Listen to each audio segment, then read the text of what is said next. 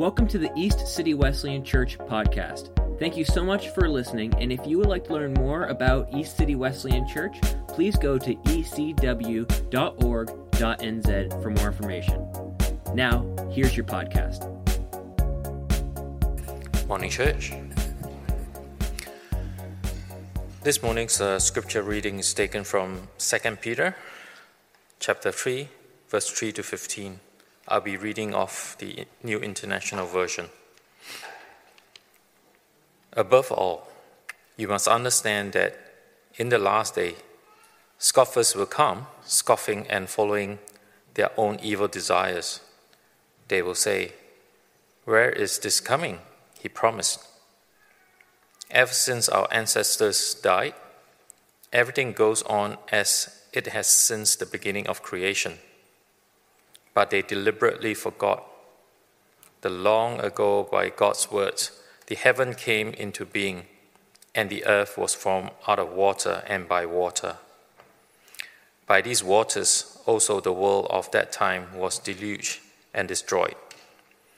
By the same word, the present heavens and earth are reserved for fire, being kept for the day of judgment and destruction of the ungodly. But do not forget this one thing, dear friends. With the Lord, a day is like a thousand years, and a thousand years are like a day. The Lord is not slow in keeping his promise, as some understand slowness. Instead, he is patient with you, not wanting anyone to perish, but everyone to come to repentance. But the day of the Lord will come like a thief the heavens will disappear with a roar, the elements will be destroyed by fire, and the earth and everything done in it will be laid bare. Since everything will be destroyed in this way, what kind of people ought you to be? You ought to live holy and godly lives. As you look forward to the day of, the, of God and speed is coming, that day will bring about the destruction of the heavens by fire, and the elements will melt in the heat. But in keeping with his promise, we are looking forward to a new heaven and new earth where righteousness dwells. So then, dear friends, since you are looking forward to this, make every effort to be found spotless, blameless, and at peace with him. Bear in mind that our Lord's patience means salvation just as our dear brother Paul also wrote to you with the wisdom that God gave him. Such a joy to be sharing God's word with you this morning. Today we are on the third of four of our sermons for the series As You Go. You would have heard over the last two Sundays, and, and may I first say that I'm so encouraged and exhorted by our lay pastor Caleb uh, who opened us with that first sermon of the series. How many were here for that? Yes, are you encouraged? It's so great, isn't it, to, to see him growing in this, in this call that God has on his life. Um, Caleb spoke about Jesus sending the disciples out into the world and his specific instructions on where they should go and how they should focus their efforts were this As you go, proclaim this message the kingdom of God, uh, the kingdom of heaven has come near. Heal the sick, drive out demons. Freely you have received, freely give. And so today, I want to talk about as you go, go to the unsaved. And from today's scripture text, you might be wondering what this scripture text has to do with going to the unsaved. And if you are thinking this way, you would be quite correct. Because this Bible passage we find in 2 Peter does not deal with the topic of evangelism or the winning of lost souls head on. The context of this passage is about the second coming of Jesus Christ. And in 2 Peter, we find a letter written by the Apostle Peter, probably around the time of 65 AD. And this is about 30 years after the death and resurrection of Jesus Christ. By this time, Christianity was on the rise and under intense and systemic persecution. It is believed that Apostle Peter, at the point of writing this letter, was in prison in Rome awaiting trial. Most commentators believe that Apostle Peter knew that his end was near as he wrote this letter. And true enough, within a few years of writing 2 Peter, he was sentenced to death by crucifixion. And tradition has it that he requested to be crucified upside down so as not to be equated with Christ. Can you imagine that? And so Apostle Peter writes this letter to his readers not for fun. There was certainly something important that he wanted to say, and it really has to do with the second coming of Jesus Christ. You might be familiar with this mantra we say as part of liturgy for Holy Communion. Not here, but you might have heard this. It goes like this Christ has died, Christ has risen, Christ will come again. This is our hope. This is our belief. This is the truth. We call it the mystery of faith. And this is what we believe. And from this truth is power to live rightly before God. And so today I want to first unpack this biblical text for us, and then I'll share a few points on what this text has to do with being sent or going to the to the unsaved. Is that okay? Let's pray. Lord, we thank you for all that you have done in and through us. We know, Lord, through the last two Sunday sermons, that we have been called not just to be your disciples, but to also bear your message to those who do not yet know you. So, Lord, today speak to us encourage us, empower us, and once again send us out because we are truly your people and we yearn to have more of you in our lives. We yearn for you to be known in the world. We thank you. In Jesus' name we pray. Amen. Now, it is believed that Apostle Peter wrote this letter to the churches in Asia Minor, which is where Turkey is today. The reason he wrote this letter is to remind the Christians to live godly lives in light of Christ's return. And we see this main theme running through all the three chapters of 2 Peter.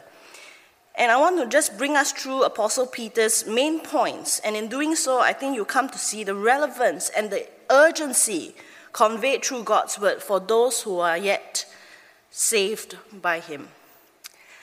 In chapter 1 of 2 Peter, Apostle Peter begins by saying this, and let's just read these two verses together. Ready? His divine power has given us everything we need for a godly life through our knowledge of Him who called us by His own glory and goodness. Through these, He has given us His very great and precious promises so that through them you may participate in the divine nature, having escaped the corruption in the world caused by evil desires. Apostle Peter reminds the Christians at the time who are going through persecution, poverty, and all kinds of suffering, and he tells them, as he is telling us now, that God has called us to participate in his divine nature. Now, we who are human, because of the gospel of Christ, because of what Jesus has done for us, are now made alive to God. And so our spirits are alive in Christ and are then able to participate in God's divine nature. And that nature is seen or evidenced in us in the living out of godly lives. And this is the first point out of three that I want, to, want us to take home today. And I say it this way God is calling us to participate in the divine nature. God is calling us to participate in His divine nature. What this means is that our very human and sinful nature has changed into a divine nature, our spirits alive to Christ, the moment we repented of our sin and put our trust in God. As you know, we as human beings are spiritual beings, right? We say this before. We are spirit, we have a soul or heart or mind, and we live in a body. Our spirits are alive to Christ because we have accepted Jesus into our hearts. Our spirits want and desire to participate in the divine nature, but our flesh wants what is sinful. And so there's this battle that goes on within each of us all the time. Do we follow the divine nature or the fleshly nature? And the answer to that question lies in the domain of the heart, or the mind, or the soul, whichever you want to call it, right? And so, for this first point, God is calling us to participate in the divine nature. What this means is that God is calling us to order our lives order this central part towards godliness. And in our tradition, we call it holiness. And you, hear, you might have heard this phrase used in Christian circles God sees your heart. Have you heard that before? How many have heard this? Yes? It's true, right? God sees your heart. So if you say to someone, I really wanted to go to church, I really tried, and the person says to you, God sees your heart, it actually means two different things. It can mean two different things, right? It could mean that God knows you were truly sincere and you really tried, but somehow the flesh is weak, so all is forgiven. God is gracious and He is merciful. But the other way is also true, which is that God searches our hearts and He sees every intention and every motive. And if we are found to be insincere, we didn't really try, we didn't really bother, then God also sees the hardness of our hearts. Am I right? So many times we use this phrase because we want to give ourselves and we want to give the other person kind of like an excuse to end the conversation and move on to something else. We don't want to confront what might be going on. Can I say that? Please don't shoot arrows at me after the service. we might not want to admit to God that He is not only concerned with our hearts, He is also concerned with our actions, our words, our entire lives lived out in this world. And so this brings me to our second point that godly living necessarily follows godly nature. Godly living necessarily follows godly nature. And this is stated for us very glaringly in verse 3 of chapter 1. His divine power has given us everything we need for a godly life through our knowledge of Him who called us by His own glory and goodness. This means that if you truly believe in Christ and have accepted the Lord Jesus into your heart, then God has given you all that you need to live a godly life. And the fruits that you bear will testify to that godly nature. What is in your heart will necessarily come out through your words and actions. So, godly living necessarily follows godly nature, and that's a biblical principle. Now, these days, well, over the course of many years of Christian service, these days, eh, until now, some friends will tell me, you know, this person is quite good, very talented, lots of potential, always comes to church and sings in the choir, for example. Now, even though he or she always goes out to party late Saturday night and reports late on Sunday morning, but it's okay because God sees his heart. At least he tries. Now, the question I asked when faced with that situation is that is that has anyone spoken to this person? Has any leader, ministry leader, or a good friend in church come alongside to walk with him, to correct him, to support him, and help him along in this path of discipleship? Now, please don't get me wrong. We cannot expect everyone to be perfect right off the bat. In fact, we cannot expect anyone to be perfect at all. But godliness is a process. We grow in holiness, and we must depend on God's grace to help us walk in obedience so that we grow towards godliness and Christian perfection. The key point here is that we must be growing. And let's read this verses 5 to 8 that Apostle Peter writes together.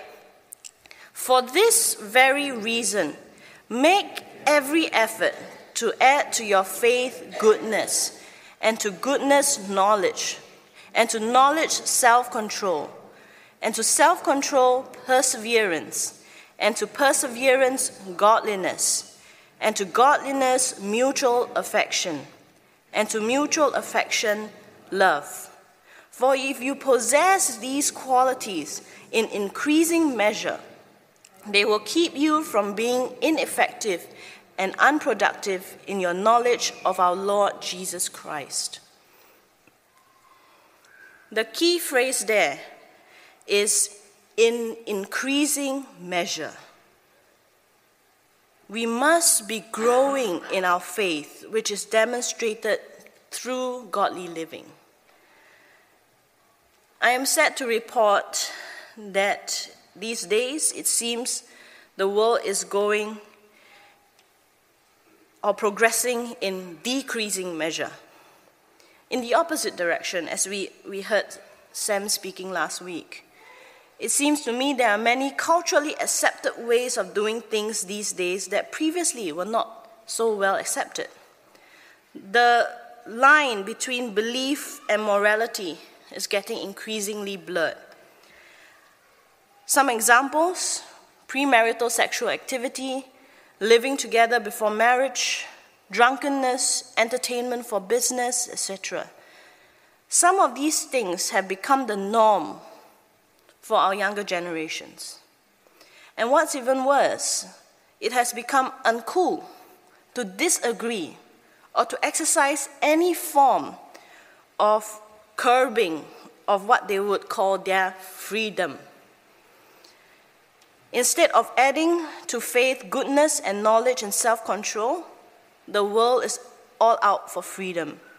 No need for self control. You should be free to do whatever you please whenever you want. Instead of perseverance towards godliness, the insistence is on gratifying the flesh.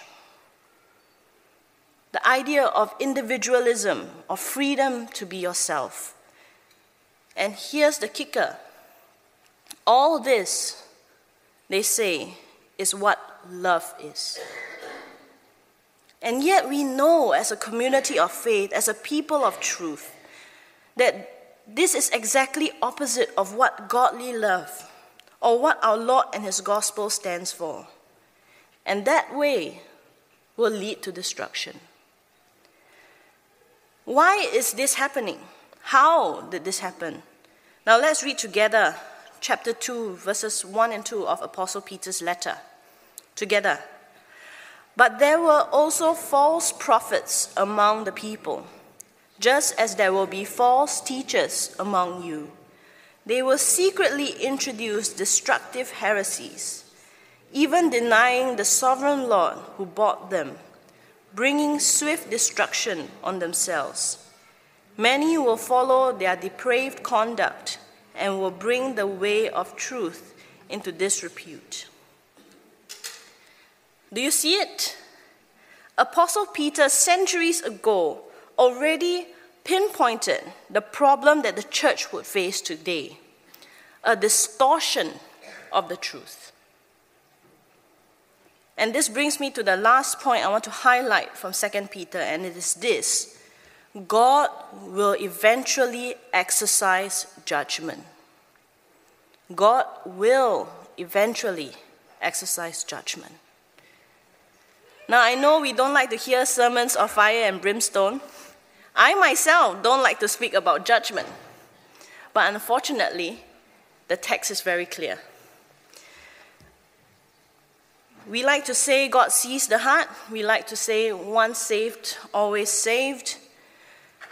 But sometimes we use these phrases to misdirect ourselves because we want to give ourselves excuses to do the things we want to do without thought about what pleases God or what godly living requires of us.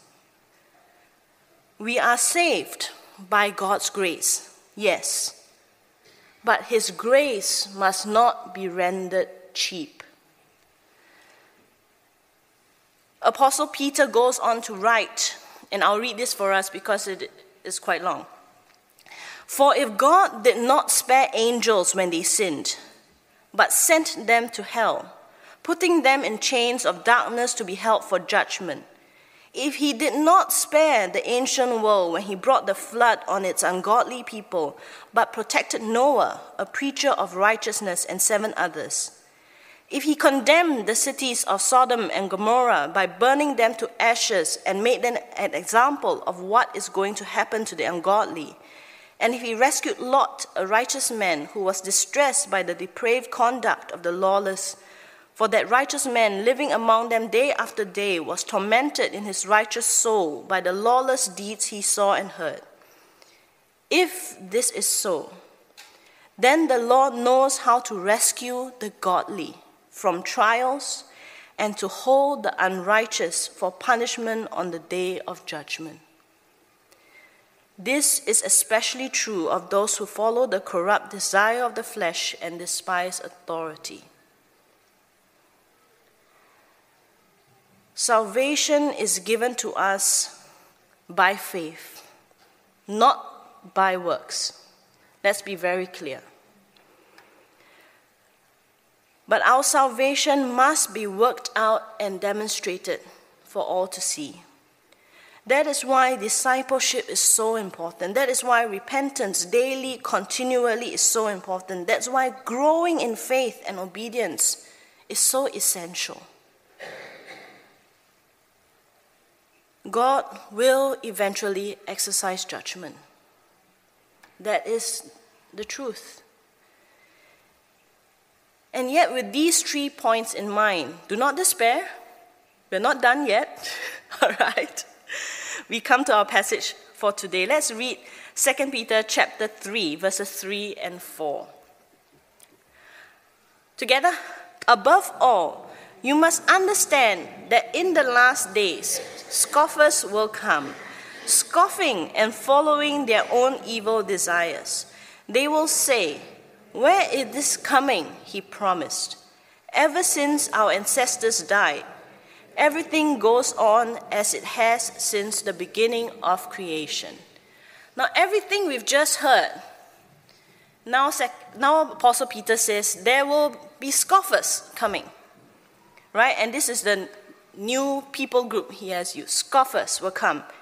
And basically, what will they do? They will mock everything that you've just heard, the truth that has just been presented and they will mock Christians who are living godly lives in light of the return of Jesus Christ.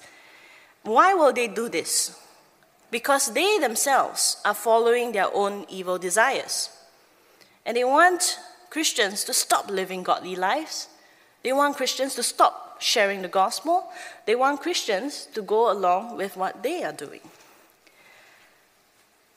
Now, let me summarize the two arguments that these scoffers make. Right? And I want us to note also that these scoffers are not a mutually exclusive group. Okay?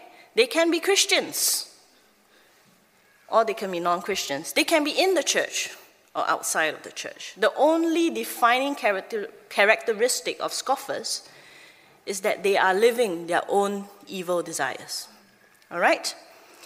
Now, let me summarize the two arguments, and they are found in verse 4.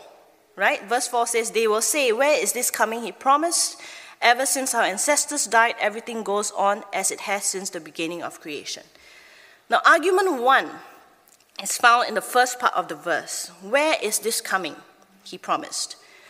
In essence, the argument is that since the second, uh, first coming of Christ, the second coming of Christ is so long delayed, it is safe to say that he's not going to come back. The second argument is found in the second half of verse 4. Ever since our ancestors died, everything goes on as it has since the beginning of creation. The argument is that the universe is a stable universe. It has been stable for centuries, so there's no reason to think that one day it will come to an end.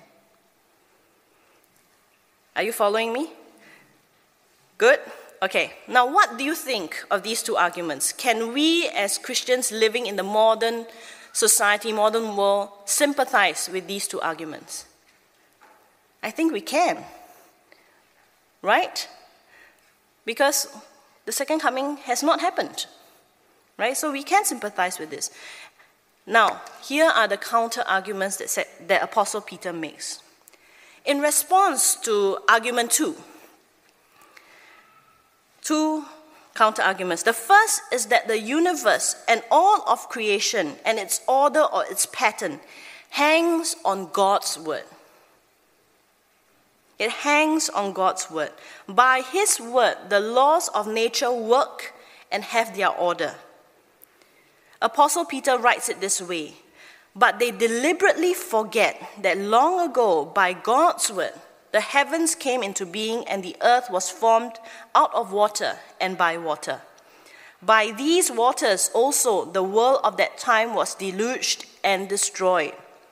By the same word, the present heavens and earth are reserved for fire, being kept for the day of judgment and destruction of the ungodly. The universe was created by God's word, sustained by God's word. And the very element that God used to create and sustain the world, and that is water, God could very well redirect towards destruction. It is God's word that creation hangs on. Now, the second counter argument is that things have not continued as they were from the beginning. There was a time when the world was destroyed by God's word through a flood. And the reminder is that God can alter the course of nature and of history by his very word. He can. He has done so once before, and he will do it again at the last day.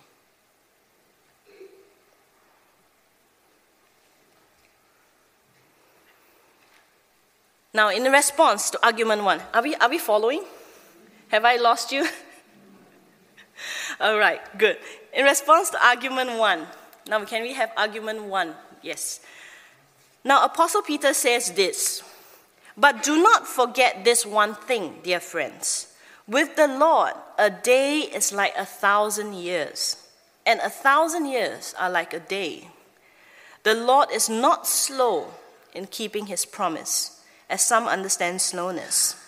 Instead, he is patient with you, not wanting anyone to perish, but everyone to come to repentance.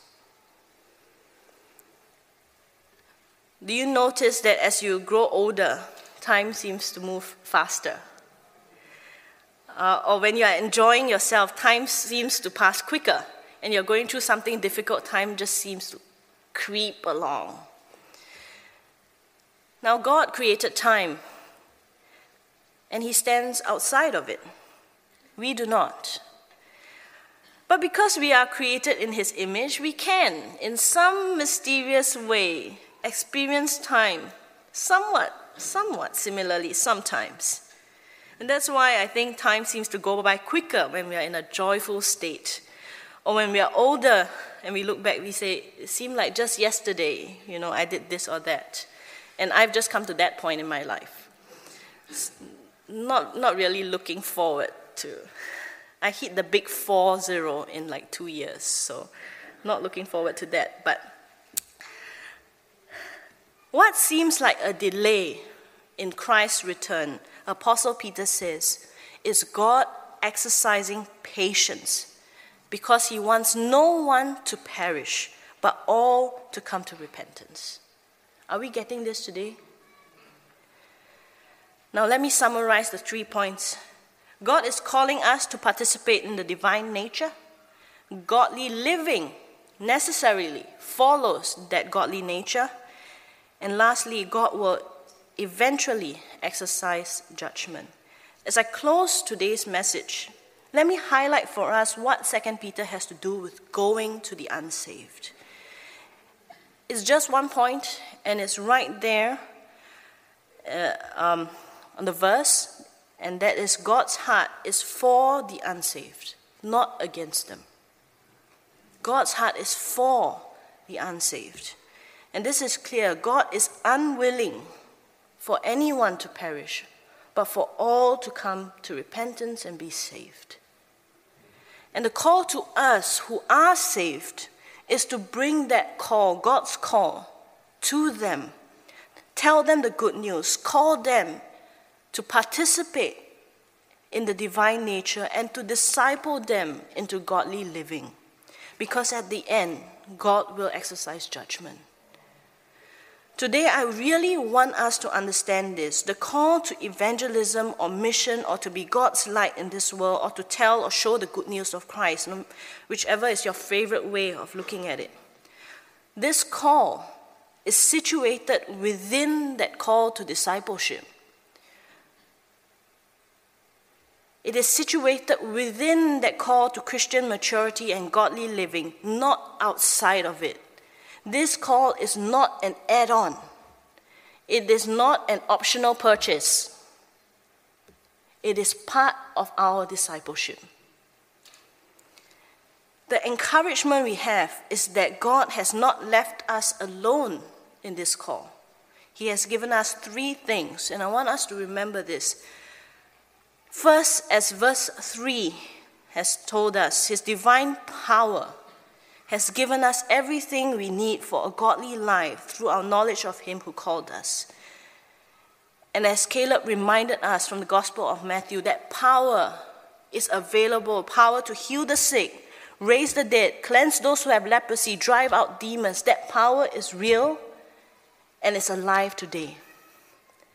Now, that does not mean you go into the hospitals and raise all the, or go to the morgue and raise all the dead. Okay? This is situated in godly living, meaning that this has to be part of your discipleship journey, your relationship with God, and the living out of obedience in this world. Second, God's grace. Remember that God's prevenient grace is literally grace that goes before, or grace that goes ahead of us. And this grace can become justifying grace, where a person receives grace for salvation. And lastly, and the best of all, is God is with us. God's presence, His holy presence, His Spirit is with us in every endeavor and every prayer for salvation of someone who has not yet come to Jesus. And the promise is given, of course, you know, in Matthew 28. If we are going and making disciples, then God is with us even to the very end of the age. And that is huge. That is huge. So every time you have an opportunity and you feel the prompting of the Spirit to say something to someone, remember that God is with you. You have this huge giant right next to you. That, that is something you can take courage in. Now, right now, I want to just make sure that we take this call to mission and evangelism and to going to the unsaved very seriously. And I want us to be without excuse in this area of our own journeys of discipleship. So I'm going to ask our greeters, where are you? Yes. Can we give out those cards? There's no significance to using these particular cards, but I, I figured we have so many of them in the office. Now, I want each one to take one card. All right? You would have seen these before. You can take more than one. You can take a whole set if you want. All right? But at least one.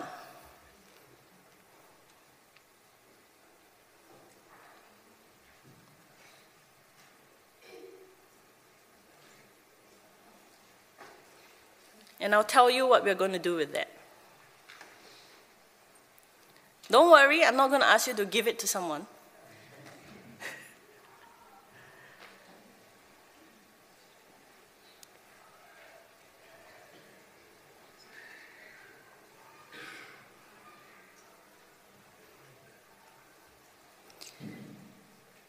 And our greeters will come around again with a pen because we're going to write something on that card.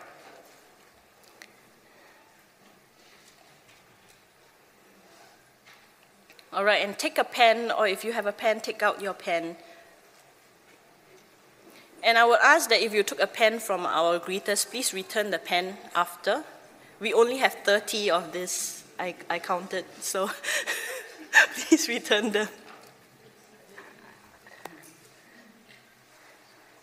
Okay, on one side of the card, you will see the picture of our church uh, building, our church center, right? And you see that cross in the middle of it. On the left side of that cross, I want you to write your own name.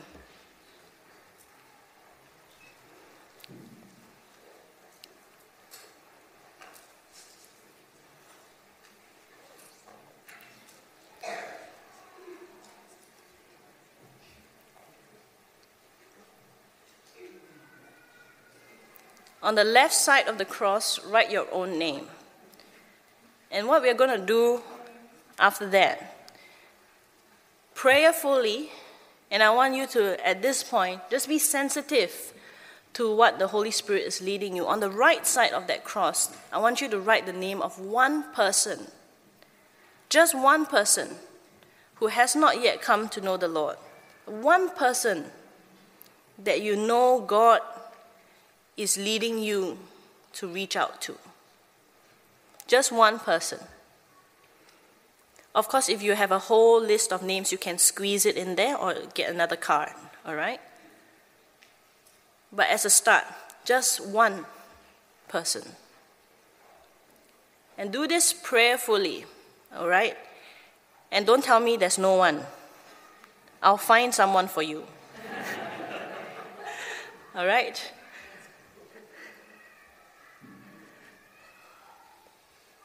Now, this could be a family member or a friend or someone you just see in the office once in a few days.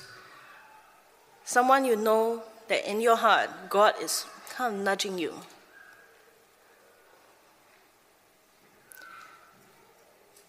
And I'm going to close in prayer by praying for all those names that you've written on that card. And I'll invite the praise team to come forward as well. Have you written the names? Yes? Anyone needs a bit more time? No? Okay. Let us pray. Lord, we thank you for calling us to be your people, calling us into this journey of discipleship.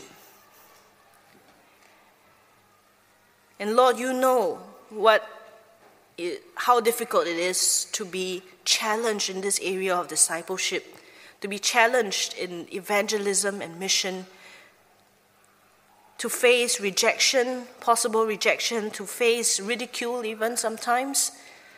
But Lord, we take your example because you were rejected, you were ridiculed and mocked. And so, Lord, since you have overcome, we know that you can also help us to overcome. It is your power, your grace, and your presence that grants us the courage that we need to participate in what you are doing in the lives of our family, friends, co workers, all those names right now on those cards, Lord, we lift to you because we know that your heart is for them. So, Lord, we, we are just your messengers. We are just your conduits of service. And we pray, Lord, for each of these names, that right now your Spirit will draw near to them. That, Lord, you will speak your word to them.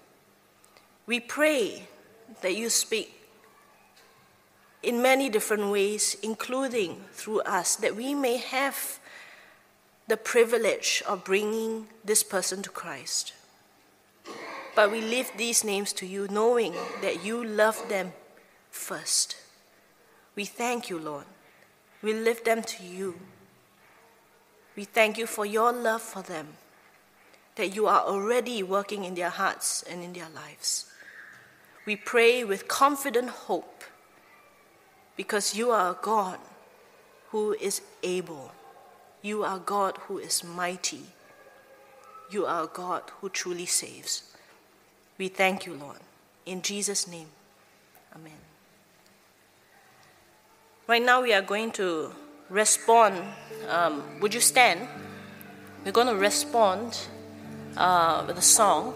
Uh, and towards the end of this song, uh, what I would like to do is give us um, an invitation to come forward and be prayed for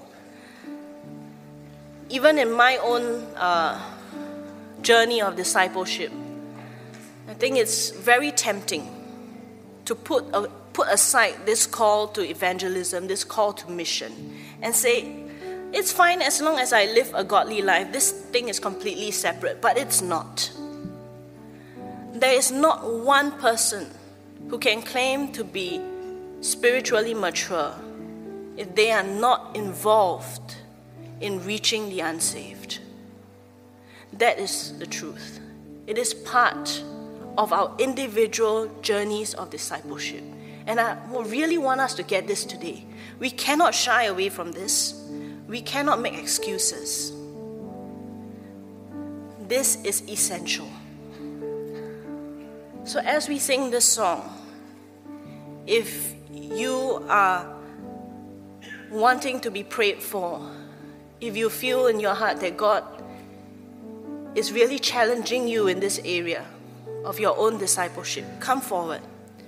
And there are some of us here ready to just pray for you or pray with you. All right?